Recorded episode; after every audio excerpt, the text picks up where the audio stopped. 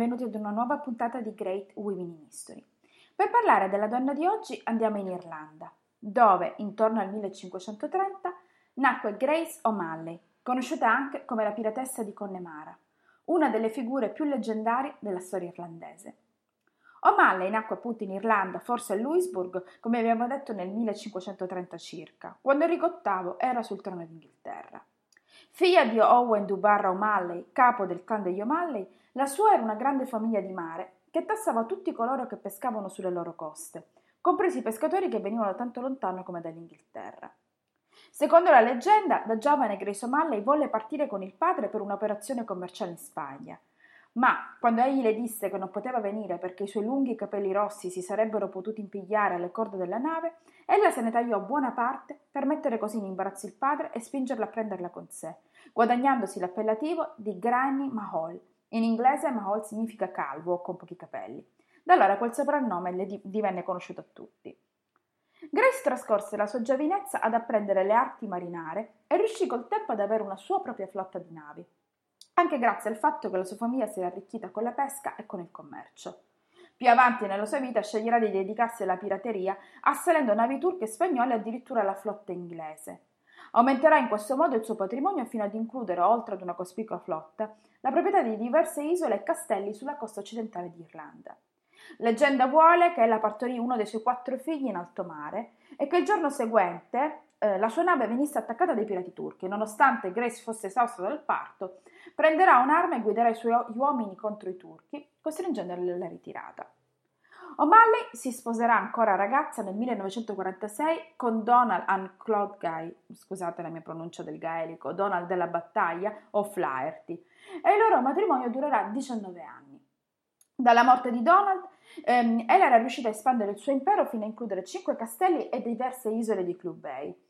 Aveva però ancora bisogno del castello di Rockfrit, situato nel nord-est della baia, per rafforzare il suo dominio dell'area. Questo suo desiderio ehm, di rafforzare la propria posizione sulla costa occidentale d'Irlanda la porterà a sposarsi per una seconda volta, decidendo di prendere come marito Richard Burke. La leggenda vuole che Grace viaggiò fino a Rockfleet e bussò alla porta di Richard per fargli una proposta di matrimonio della durata di un anno. Ella spiegò che la loro unione avrebbe dato a entrambi i clan la possibilità di resistere all'imminente invasione degli inglesi, che si stavano lentamente ma inesorabilmente impadronendo dell'Irlanda. Eh, sebbene, secondo l'accordo, dopo un anno esatto Grace avrebbe dovuto lasciare Richard, offrendogli l'opzione di terminare il matrimonio, egli si fosse nel frattempo perdutamente innamorato di lei, tanto che i, loro, che i due rimasero sposati fino alla morte di Richard, avvenuta 17 anni dopo. Da lui ebbe un solo figlio, eh, che sommando ai precedenti tre figli avuti al primo matrimonio farà sì che Grace nella sua vita ebbe in totale quattro figli. Eh, al tempo appunto del suo secondo matrimonio, gli inglesi stavano conquistando gran parte dell'Irlanda, come abbiamo detto lentamente ma inesorabilmente, in virtù di un processo chiamato Submit e Ring Grant, che consisteva nel convincere, molto spesso con la forza, i capoclan a cedere le loro terre alla corona, ricevendo in cambio un titolo nobiliare inglese. Alcuni capoclan si arresero e cedettero subito le loro proprietà agli inglesi, mentre altri si ribellarono, e Grace ovviamente fu tra questi ultimi.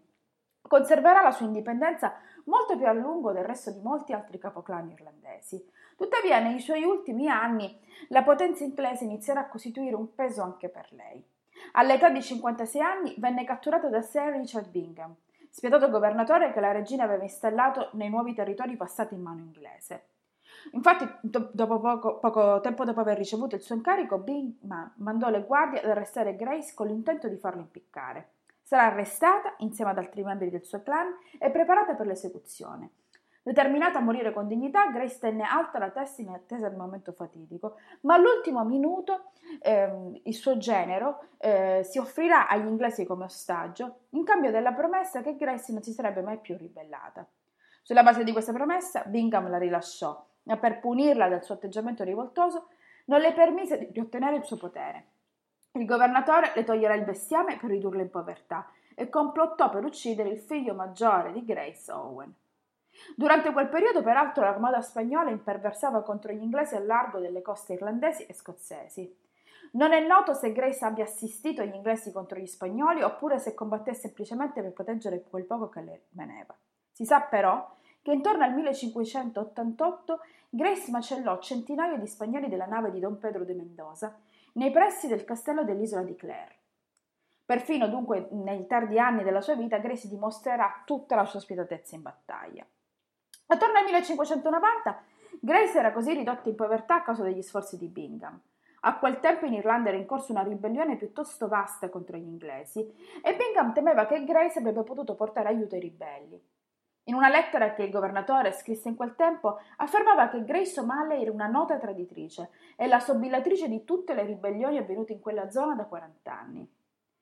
Grace aveva però mandato di contro delle lettere alla regina Elisabetta I domandando giustizia, senza ricevere mai alcuna risposta da lei.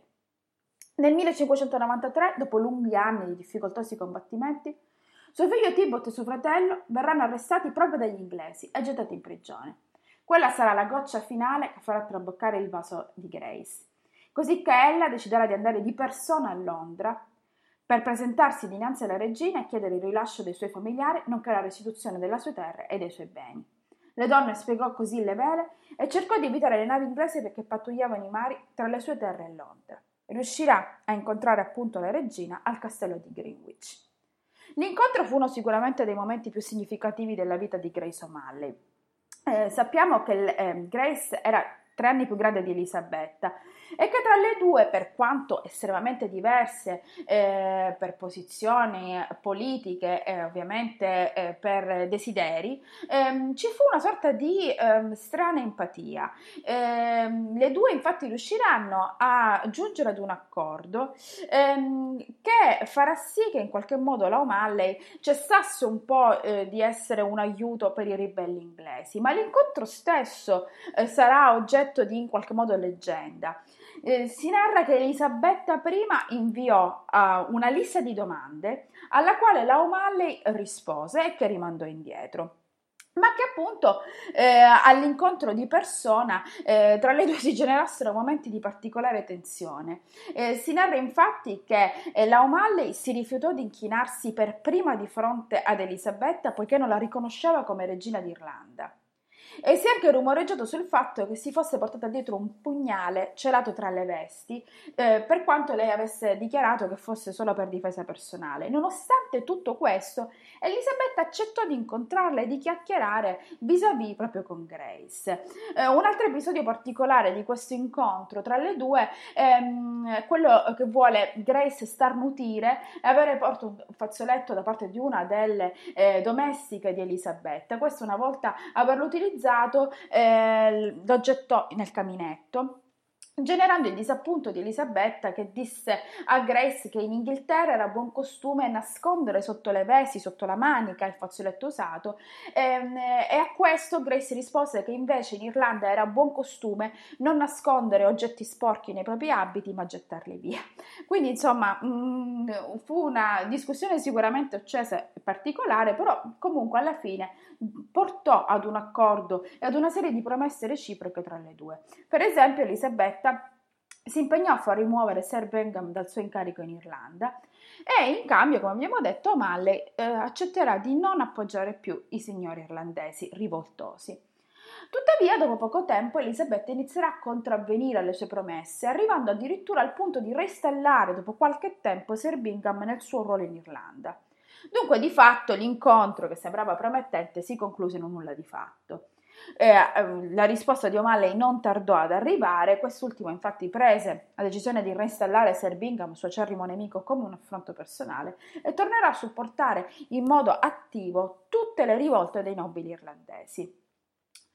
Nonostante appunto ormai non fosse più giovanissima, O'Malley tornerà alla vecchia vita di pirata eh, però decise di condurre tutti i suoi attacchi negli ultimi anni di vita solo contro i nemici d'Inghilterra ed ebbe un ruolo fondamentale nella guerra dei nove anni che appunto impegnerà l'Irlanda contro l'Inghilterra in quegli anni. Si pensa, è molto dibattuta la data di morte, che ella morì nel 1603 a Rockfit Castle, proprio nello stesso anno di Elisabetta I. ma come abbiamo detto non, ci, non, non, c'è accordo sulla sua data di morte. Si sa soltanto che oggi la O'Malley, eh, un po' come la Marianna di Francia, viene spesso considerata la personificazione dell'Irlanda ed è oggetto di storie popolari del folklore irlandese e della storia di quel paese eh, ed è oggetto di molte poesie, canzoni e libri proprio in Irlanda. Con questo dunque, con la storia di una donna che ha vissuto una vita tra leggenda e realtà, io vi lascio sperando che la sua vita sia stata per voi interessante. Come sempre, vi do appuntamento a martedì prossimo con un'altra grande donna del passato. Grazie per avermi ascoltato. Alla prossima!